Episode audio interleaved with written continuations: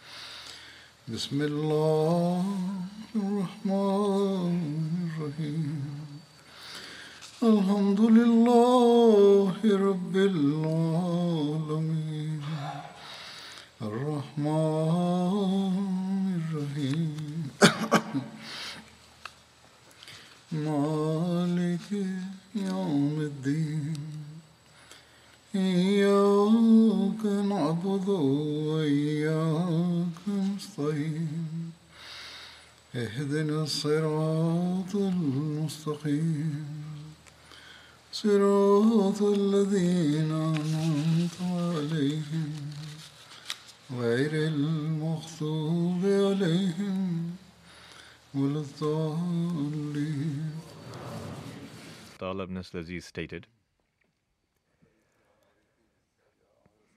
Towards the end of the previous Friday sermon, whilst relating historical incidents in the life of the Holy Prophet, وسلم, an incident was mentioned about Furat bin Hayyan accepting Islam.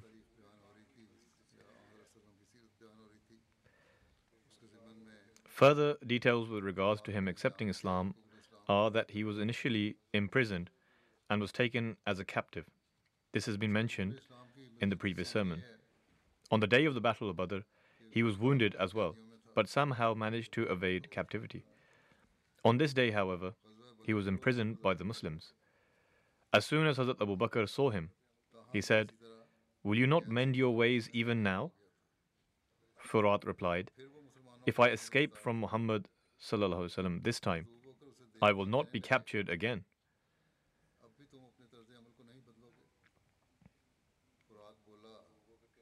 Upon this, Hazrat Abu Bakr radiallahu anhu said, Then accept Islam. Meaning that if he wished to escape, then there was only one way, and that was for him to accept Islam. Nevertheless, hearing these words from Hazrat Abu Bakr, Furat bin Hayyan set off to meet the Holy Prophet. Passing by one of his Ansari friends, he said to him, I am a Muslim. The Ansari companion went to the Holy Prophet and informed him that he had accepted Islam.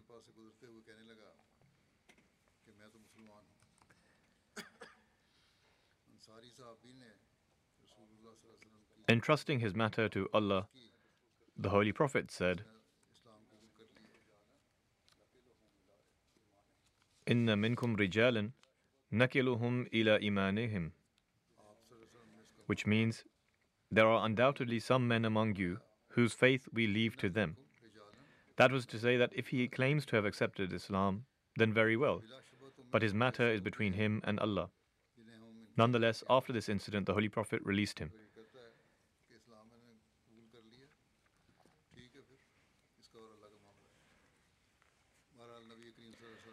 Among these details, it is also mentioned that an expedition of Hazrat Zaid bin Haritha was sent towards Kirada in Jamadi al Akhir 3 Hijri.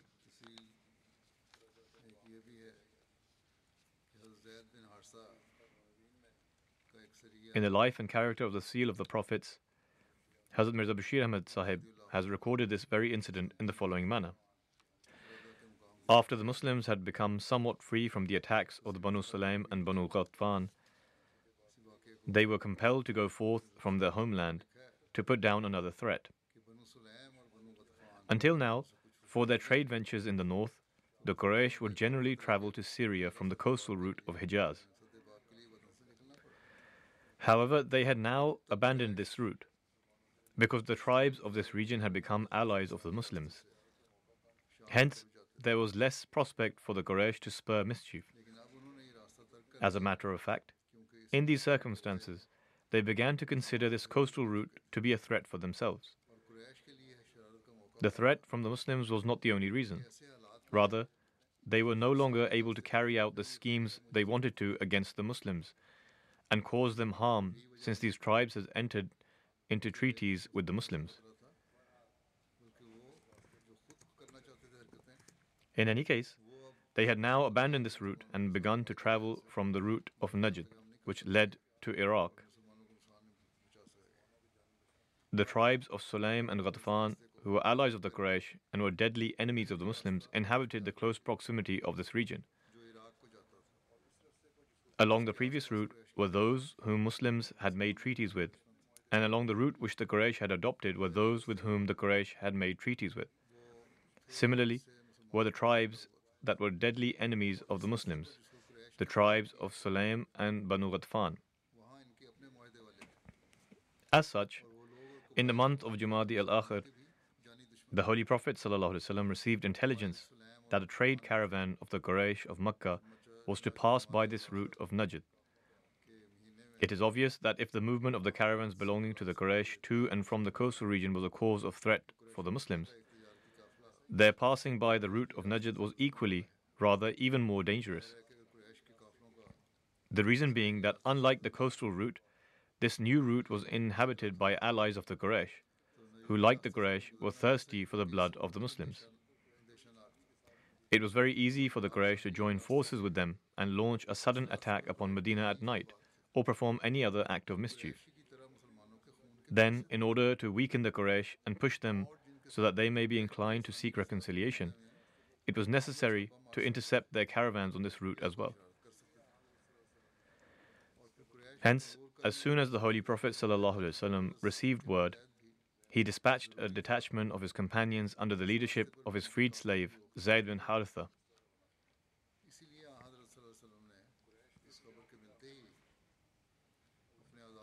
Chieftains such as Abu Sufyan bin Harb and Safwan bin Umayyah also accompanied this trade caravan of the Quraysh.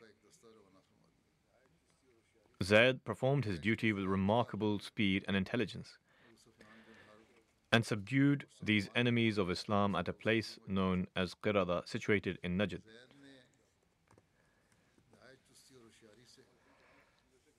Flustered by this sudden attack, the people of the Quraysh fled, leaving the goods and valuables of the caravan behind.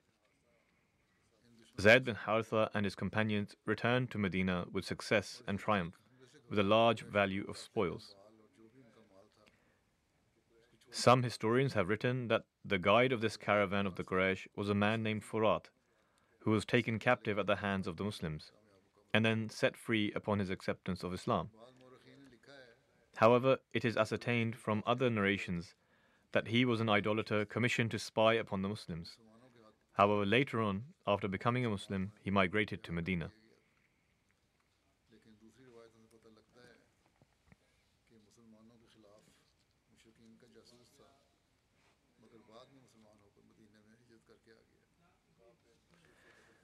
Another incident around the same time was the killing of Ka'b bin Ashraf. Ka'b bin Ashraf was among the chieftains of Medina and was included in the treaty made by the Holy Prophet. However, after agreeing to the treaty, he tried to spread disorder, and the Holy Prophet ordered for him to be sentenced to death. The details of this incident have been mentioned in Sahih al Bukhari as follows. Hazrat Jabir bin Abdullah radiallahu anhuma narrates that the Holy Prophet wasallam said, who is willing to deal with Ka'b bin Ashraf, who has hurt Allah and His Messenger? Thereupon Muhammad bin Maslama got up, saying, O Allah's Messenger, would you like that I kill him? The Holy Prophet said, Yes. Then Muhammad bin Maslama went to Ka'b and said, That man, i.e., referring to the Holy Prophet, وسلم, demands alms from us, and he has troubled us.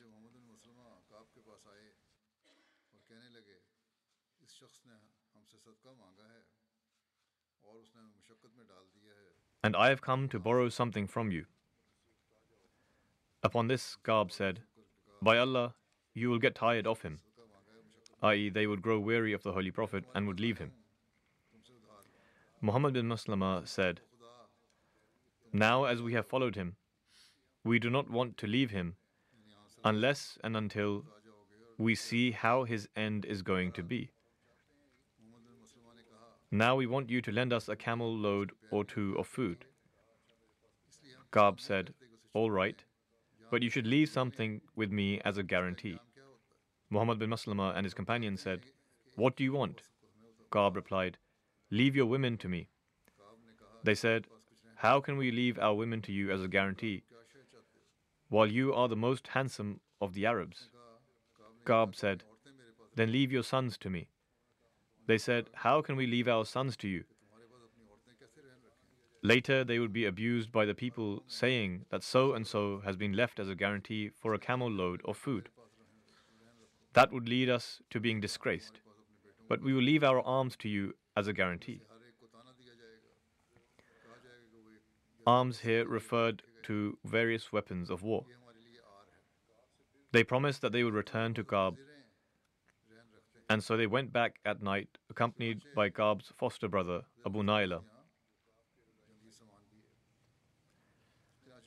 Ka'b invited them to come into the fort, and then he went down to see them. His wife asked him, Where are you going at this hour? Ka'b replied, None but Muhammad bin Maslama and my foster brother Abu Naila have come. His wife said, I hear a sound as if blood is dripping. Ka'b said, An honorable man should respond to a call at night even if invited to be attacked. Muhammad bin Maslama went with two men and said, When Ka'b comes, I will take hold of his hair and smell it. And when you see that I have got a hold of his head, then step forward and kill him. Ka'b came down to them wrapped in his cloak, which smelled of perfume. Muhammad bin Maslama said, I have never smelt a better scent than this, i.e., the scent was excellent. Ka'b replied, I have got the best Arab women who are the most fragrant and beautiful. Muhammad bin Maslama requested, Will you allow me to smell your head? Ka'b said, Yes.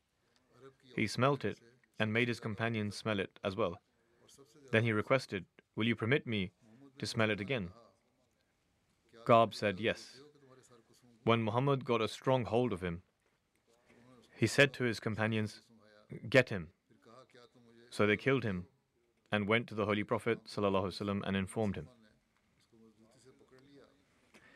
Further details of Ka'b being wounded, as mentioned in the commentary of Sahih al Bukhari, Sharah Umdatul Qari, are that when Muhammad bin Maslama and his comrades attacked Ka'b bin Ashraf and killed him, one of the comrades, Hazrat Haris bin Auf, was struck by the tip of the sword and was thus wounded. He was wounded by the tip of the sword of one of his comrades. His comrades lifted him and swiftly reached Medina, presenting themselves before the Holy Prophet. The Holy Prophet applied his saliva upon Hazrat Haris bin Auf's wound, after which he did not experience any discomfort. The killing of Ka'b bin Ashraf has been mentioned in the life and character of the seal of the prophets as follows. I will mention it briefly here. The Battle of Badr brought forth the heartfelt enmity of the Jews of Medina, and even the exile of Banu Qainuqa was unable to sway the other Jews towards reconciliation, and they continue to grow in their mischief and disturbances.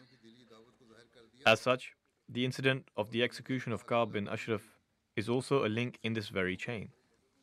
Although Ka'b was a Jew by religion, he was not actually Jewish by descent. Rather, he was an Arab. His father, Ashraf, was a very clever and cunning man of the Banu Nibhan, who came to Medina and developed relations with the Banu Nadir and became their confederate.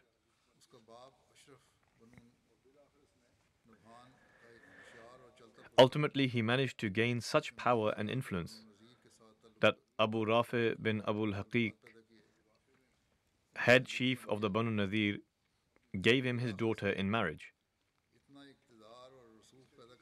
It was this very daughter who gave birth to Ka'b, who grew to attain an even greater status than that of his father. This was to such an extent that ultimately he took on such a capacity that all the Jews of Arabia began to accept him as their chief. In addition to being a well built and attractive man, Ka'b was also an eloquent poet and a very wealthy man.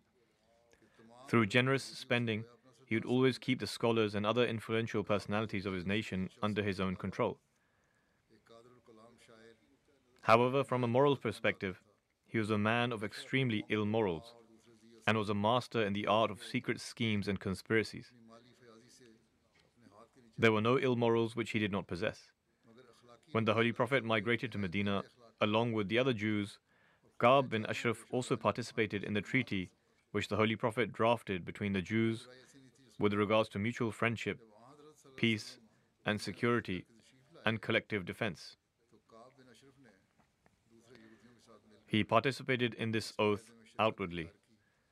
However, deep within, the fire of malice and enmity began to burn in the heart of Ka'b, and he began to oppose Islam and the founder of Islam through secret schemes and conspiracies. As such, it is recorded that every year Ka'b would give a large sum of charity to Jewish scholars and religious leaders. However, after the migration of the Holy Prophet, when these people came to collect their yearly allowances, within the course of the discussion, he began to mention the Holy Prophet and inquired of them as to their opinion of the Holy Prophet in light of religious scriptures. They responded that apparently it seemed as if he was the very same Prophet who had been promised in the Torah. Ka'b was greatly displeased at this response and sent them away referring to them as immensely dull and did not give them their usual charity. When the Jewish scholars lost their bread and butter, after some time they came back to Kaab and said that they had misinterpreted the signs and that they had contemplated again to discover that in actuality Muhammad was not the prophet who had been promised to them. This response served the purpose of Kaab, and satisfied with their answer, he reinstated their yearly stipend. In any case, this was merely religious opposition, which, although was expressed in an unpleasant manner, could not at all be objectionable, and nor could Kaab be brought to task merely on this account. However, after this, the opposition of Kaab took on a more dangerous form, and ultimately, after the Battle of Badr, he began to employ such conduct as was extremely mischievous and seditious, and created very dangerous circumstances for the Muslims in Medina. In actuality, prior to the Battle of Badr, Kaab thought that this religious zeal was a temporary one, and gradually all of these people would disperse on their own and revert to their ancestral religion. However, on the occasion of Badr, when the Muslims were granted an extraordinary victory, and most of the chieftains of the Quraysh were slain, he understood that this new religion would not die out by itself. Hence, after Badr, he resolved to exert his best efforts to abolish and utterly destroy Islam. The first expression of his first heartfelt rancor and jealousy was at the occasion when the news of the victory of Badr reached Medina. Upon hearing this news, at the outset, Ka'b said, whilst openly announcing that this news seems to be false, because it was impossible for Muhammad to triumph over such a large army of the Quraysh and for such renowned chieftains of Makkah to be mixed to dust. If this news was true, then death was better than such a life. When this news had been confirmed, and Kaab was assured that the victory at Badr had granted Islam such strength as was beyond his wildest dreams, he was overcome with anger and rage. He immediately prepared for journey and took to Mecca. And upon reaching there, by the power of his persuasive speech and poetic tongue, inflamed the fire that was kindling in the hearts of the Quraysh. He incited them even more. He created an unquenchable thirst in their hearts for Muslim blood and filled their hearts with sentiments of revenge and enmity.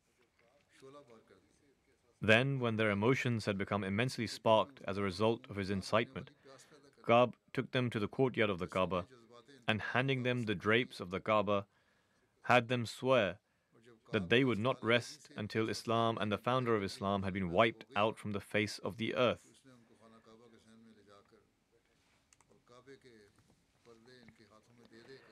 After creating this fiery atmosphere in Makkah, this evil person turned to the other tribes of Arabia, and traveling from tribe to tribe, he incited people against the Muslims.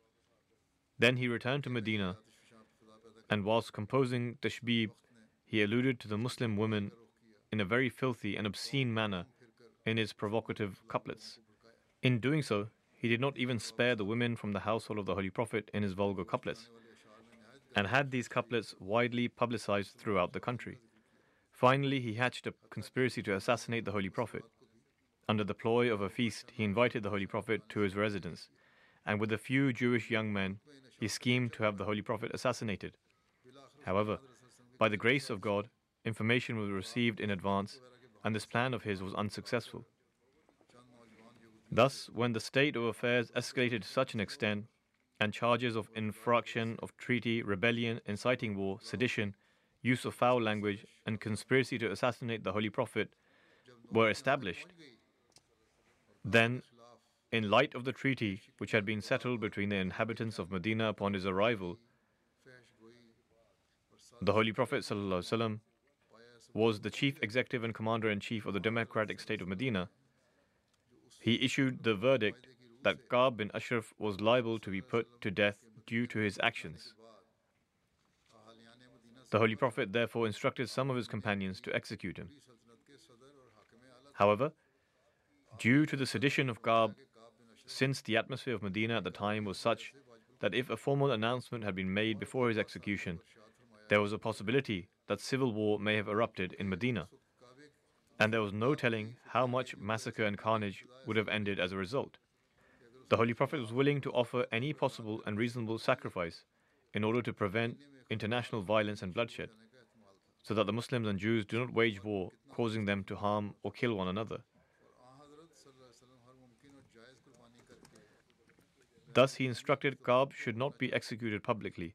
Rather, a few people should quietly find an opportunity to put an end to him. The Holy Prophet assigned this duty to a faithful companion named Muhammad bin Maslama and emphasized that whatever strategy was devised should be executed with the counsel of Sa'd bin Mu'adh, who was the chief of the Aus tribe. Muhammad bin Maslama submitted, O Messenger of Allah, in order to kill him silently, we shall be required to say something, which meant that some excuse, etc., would be required by which Ka'b could be lured out of his residence and executed in a secure location. Taking into account the grave consequences which could have arisen if a covert operation had been ruled out, the Holy Prophet said, All right then. As such, with the counsel of Saad bin Muaz, Muhammad bin Maslama took Abu Naila and two or three other companions along and reached the residence of Ka'b. They called out Ka'b from his living quarters and said, Our chief, i.e., Muhammad, وسلم, demands charity of us while we are of straitened circumstances. Would you be so kind to give us a loan? Upon hearing this, Ka'b jumped with joy and said, By God, this is nothing. The day is not far when you shall become averse to him and abandon him. Muhammad bin Maslama responded, In any case, we have already accepted Muhammad and are now waiting to see the final outcome of this dispensation. But you tell us whether or not you will give us a loan. Of course, said Ka'b, but you will be required to deposit some collateral. Initially, he asked for their women, then their children, as I mentioned from the narration of Sahih al Bukhari.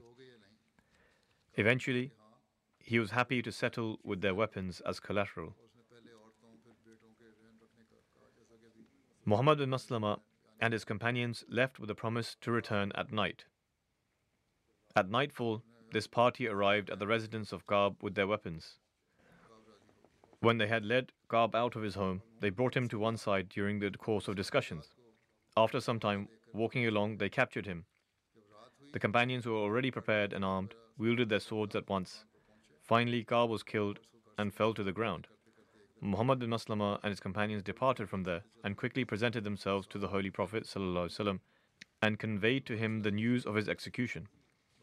When news of his execution of Ka'b became known, a tremor rippled through the city, and the Jewish people were deeply enraged. The following day in the morning, a delegation of the Jews presented themselves before the Holy Prophet and complained that their leader Ka'b bin Ashraf had been murdered in such and such way. The Holy Prophet listened to their comments and said, Are you also aware of the crimes which Ka'b is guilty of? Then the Holy Prophet briefly reminded them of all the evil schemes which Ka'b was guilty of, i.e., infraction of treaty, inciting war, sedition, use of foul language, and conspiracy of assassination, etc. Upon this, the people became fearful and did not say a word. After this, the Holy Prophet said, At least from here onwards, you would do well to live in peace and harmony, and do not sow the seed of enmity, violence, and disorder. As such, with the agreement of the Jews, a new treaty was drafted, and the Jews promised once again to live with the Muslims in peace and harmony, and to abstain from the course of violence and disorder. This treaty was entrusted to Hazrat Ali radiallahu anhu.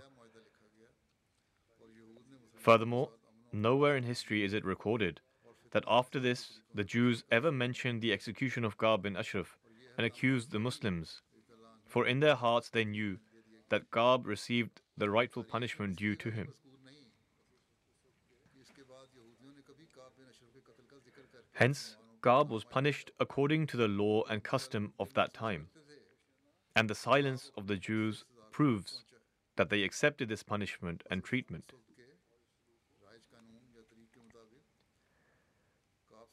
Some historians later raised allegations that the Holy Prophet ordered an unlawful killing and it was wrong. Let it be clear that this was not an unlawful killing. It should be remembered that Ka'b bin Ashraf had entered into a formal agreement of peace and security with the Holy Prophet. Scheming against the Muslims was out of the question, especially when he had agreed to support the Muslims against all foreign enemies and to maintain friendly relations with the Muslims. By virtue of this treaty, he had also accepted that the Holy Prophet would be the chief executive of the democratic state which had been established in Medina, and that the verdict of the Holy Prophet would be legally binding in all disputes. Hazrat Mirza Bashir Ahmad Sahib writes, Therefore, historical evidence proves that under this very treaty, Jewish people would present their cases before the Holy Prophet, and he would administer verdicts to them.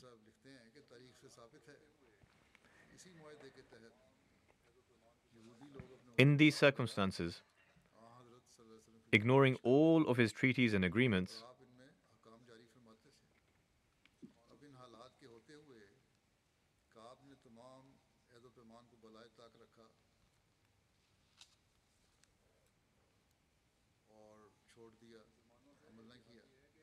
Ka'b committed treason against the Muslims. As a matter of fact, against the very government of the time. It was not the case that he betrayed the Muslims, but he rebelled against the government because the Holy Prophet was the leader of Medina. He planted the seed of violence and disorder in Medina. He attempted to inflame a fire of war within the country and dangerously incited the tribes of Arabia against the Muslims. and conspired to assassinate the Holy Prophet. Furthermore, all of this was done in such a time when the Muslims were already surrounded by difficulties from all four directions. He created extremely difficult circumstances for them. In these circumstances, did the crime of Ka'b not warrant some form of punishment? Thus, such steps were taken. Even today, in countries which are known as civilized, when a criminal is guilty of crimes of rebellion, infraction of treaty, inciting war, and attempting assassination, is such a person not administered the death penalty? Then how can this be objectionable? In fact, what is happening nowadays in Palestine and Israel is on a much larger scale, and it is unjustified in many ways.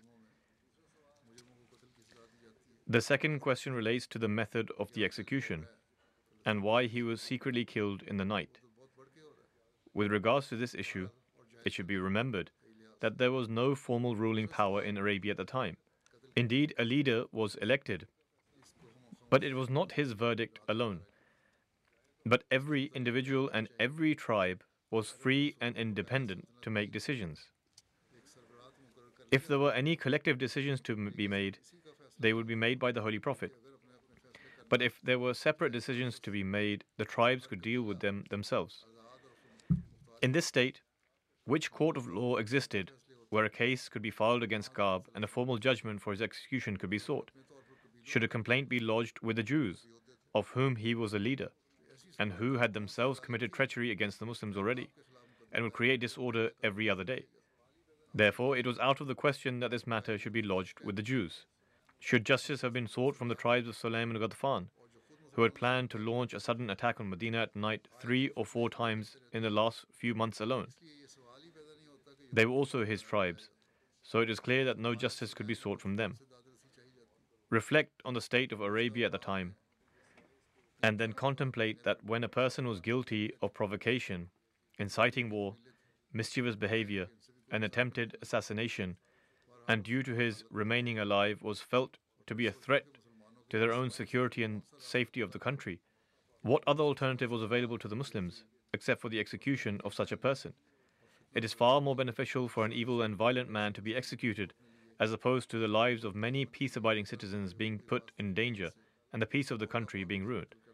And Allah the Almighty also states that disorder is worse than killing. In any case, in light of this treaty that took place between the Jews and Muslims after they migrated, the Holy Prophet did not possess the capacity of an ordinary citizen. On the contrary, he had now become the chief executive of the democratic state which had been established in Medina. The Holy Prophet had been given the authority to issue whatever verdict he deemed appropriate with respect to all disputes and political affairs.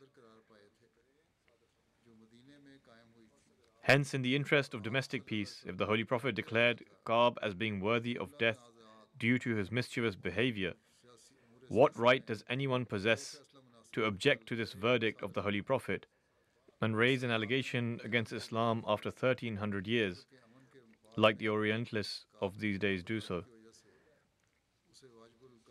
Even the Jews took to silence without raising a single objection.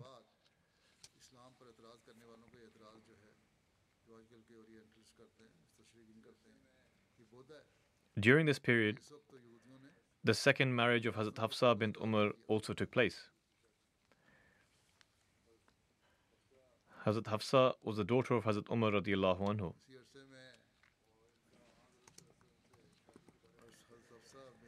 The details of her marriage to the Holy Prophet are as follows.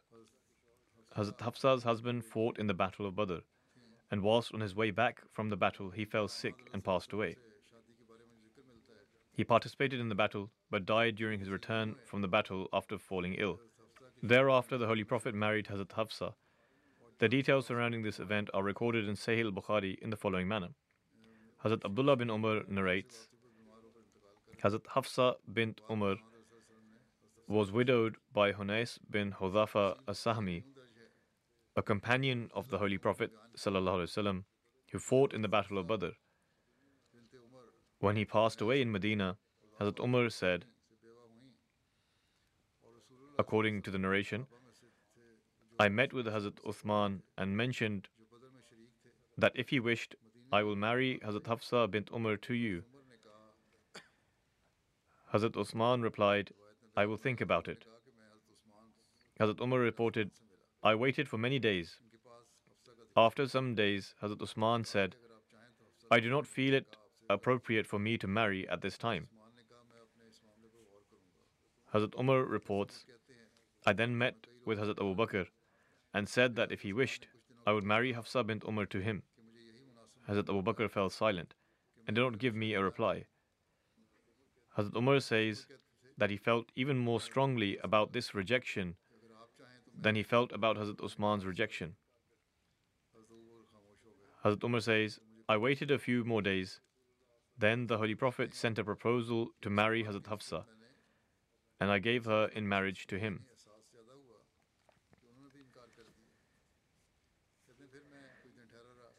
This incident has been recorded in the life and character of the seal of the prophets in the following manner. Hazrat Umar had a daughter by the name of Hafsa, who was married to a faithful companion, Khunais bin Hudhafa, who had taken part in the Battle of Badr. After Badr, upon returning to Medina, Khunais fell ill and was unable to recover from his illness. Sometime after his demise, Hazrat Umar began to feel a sense of concern for her second marriage. At the time, Hafsa was over 20 years of age. Due to his simplicity in nature, Hazrat Umar met Usman bin Affan himself and mentioned that his daughter Hazrat Hafsa was now a widow and that if he was interested, he could marry her. However, Hazrat Usman avoided the subject.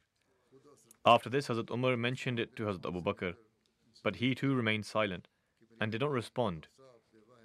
At this, Hazrat Umar was deeply saddened, and in this very state of dismay, he presented himself before the Holy Prophet and submitted the entire account. The Holy Prophet responded, O Umar, do not worry at all. If Allah so wills, Hafsa shall find a better husband than Usman and Abu Bakr, and Usman shall receive a better wife than Hafsa. The Holy Prophet said this because he had already intended to marry Hafsa and to give his own daughter Umm Kulthum to Hazrat Usman in marriage. Both Hazrat Usman and Hazrat Abu Bakr were aware of this, and this is why they turned down the proposal of Hazrat Umar. Sometime thereafter, the Holy Prophet married his daughter Umm Kulthum to Hazrat Usman. Following this, the Holy Prophet sent a proposal himself to Hazrat Umar for Hafsa. What more could Hazrat Umar have asked for? He very happily accepted this proposal.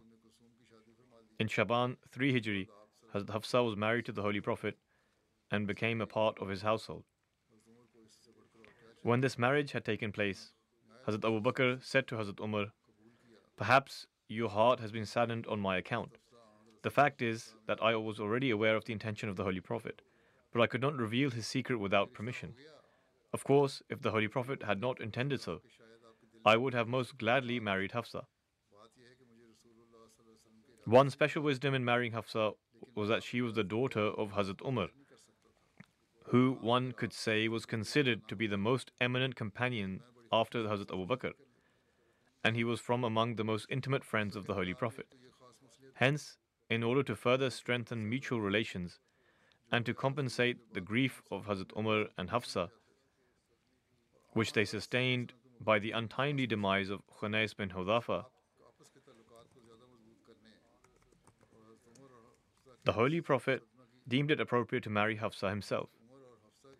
Another general wisdom under consideration was that if the Holy Prophet had a greater number of wives, the tasks of preaching and propagation, as well as education and training, could be performed on a much wider scale with greater ease and in a more excellent manner among the women, who constitute half, if not more than half, of the world's population in some respects. Hazrat Mirza Bashir Ahmad says, At the time of her marriage, Hazrat Hafsa was approximately 21 years of age. After Hazrat Aisha, since she was the daughter of an individual who was the most eminent from among the companions, she held a special rank among the noble wives of the Holy Prophet. She also possessed a close relationship with Hazrat Aisha, and except for the odd disagreement, which is nothing out of the ordinary in such relationships, both of them lived together very lovingly. Hazrat Hafsa knew how to read and write. As such, there is a narration in the Ahadith that she learned to write from a lady companion named Shifa bint Abdullah. She passed away in 45 Hijri, when she was more or less 63 years of age. Also during this period, Hazrat Imam Hassan was born. Hazrat Imam Hassan bin Ali bin Abu Talib was born in 3 Hijri in the middle of Ramadan. Some claim that he was born in Shaban 3 Hijri. Some say that he was born one year following the Battle of Uhud, while others say that he was born two years after the Battle of Uhud.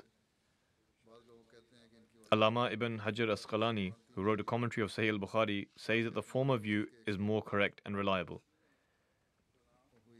Hazrat Ali named him Harb. However, the Holy Prophet changed his name to Hassan.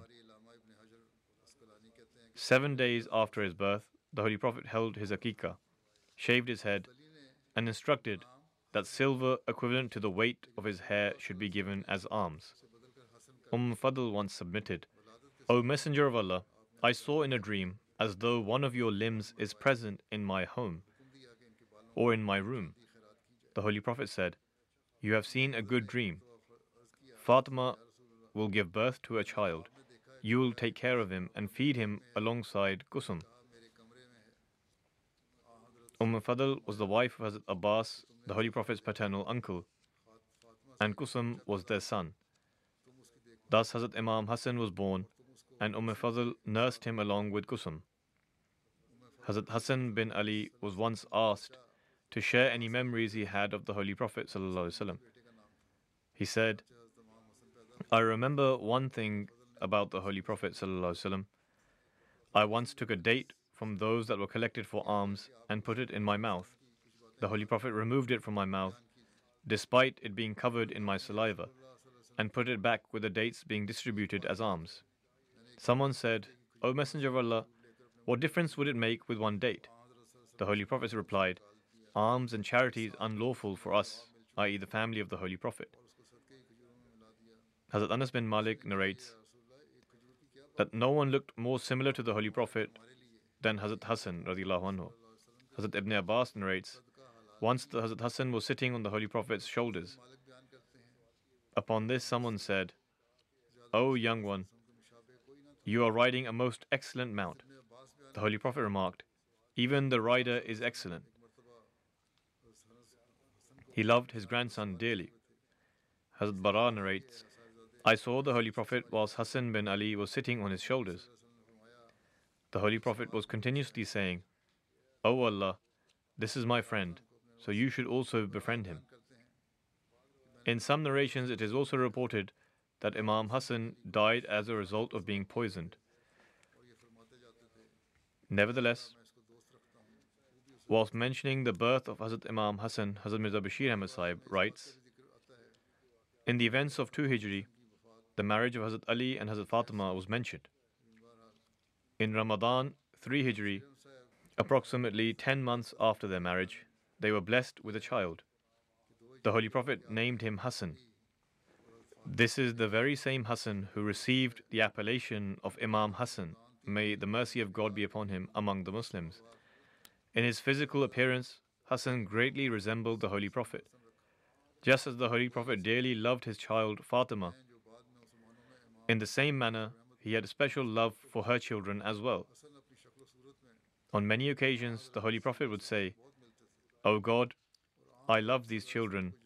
You also love them, and love those who love them.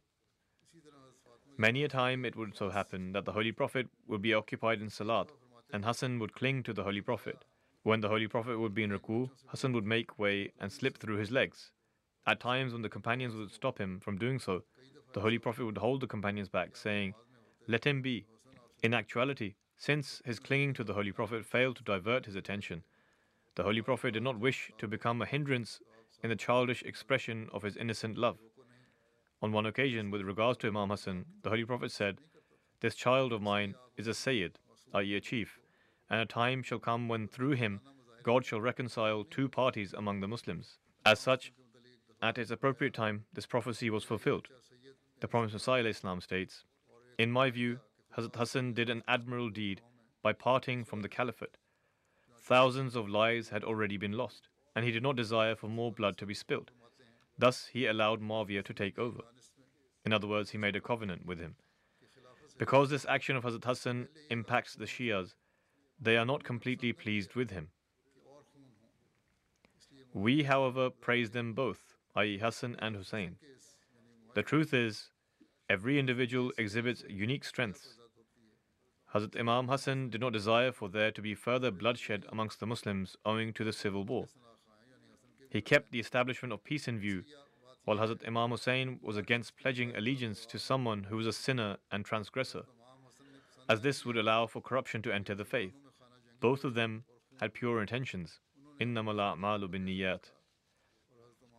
This was the incident of these noble children.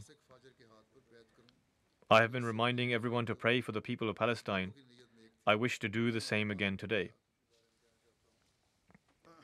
everyone should continue praying.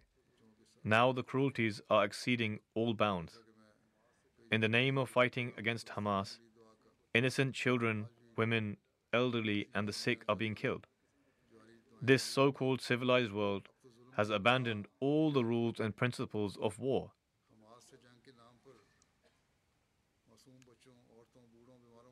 May Allah the Almighty grant wisdom to the Muslim countries. Approximately 72 or 73 years ago, Hazrat Musleh Maud radiallahu anhu admonished that the Muslims must become united. They should decide whether they wish to die off one by one and individually if they fail to unite, or whether they want to maintain their existence as a single entity.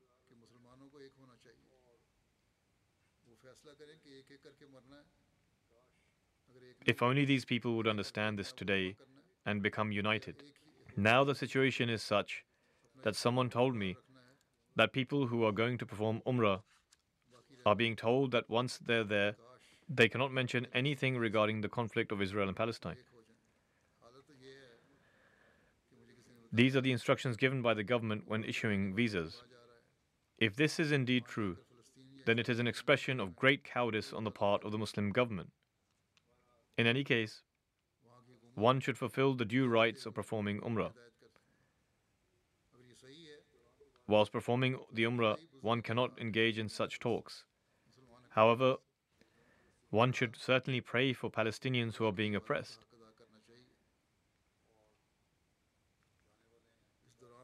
May all those who are traveling for Umrah remember to pray for them. Nowadays, the Muslim nations do raise a voice, but it is a very feeble one.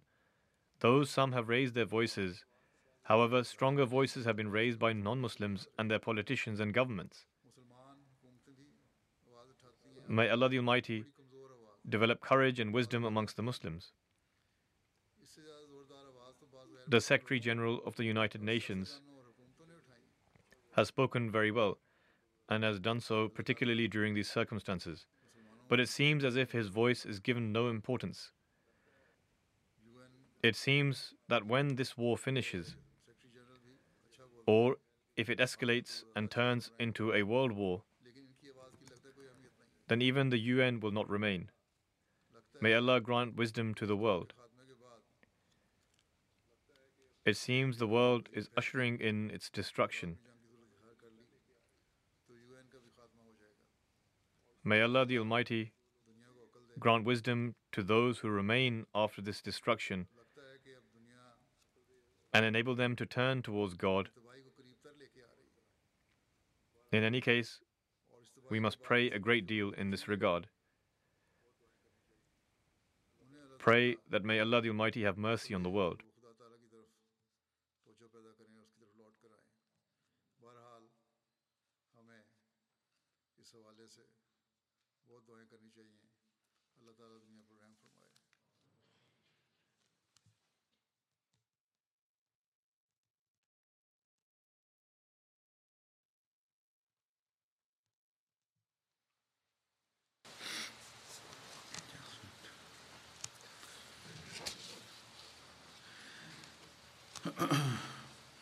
الحمد لله الحمد لله نحمده ونستعينه ونستغفره ونؤمن به ونتوكل عليه. ونعوذ بالله من شرور أنفسنا ومن سيئات أعمالنا.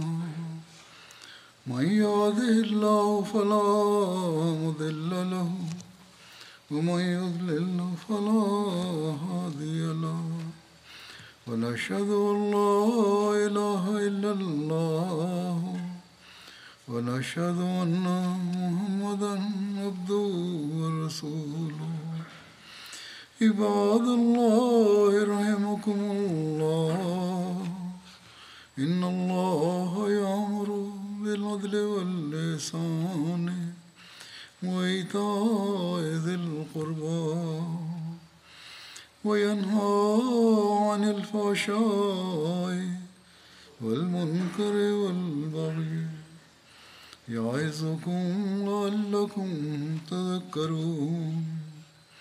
اذكروا الله يذكركم وادعوه يستجب لكم. ولذكر الله أكبر.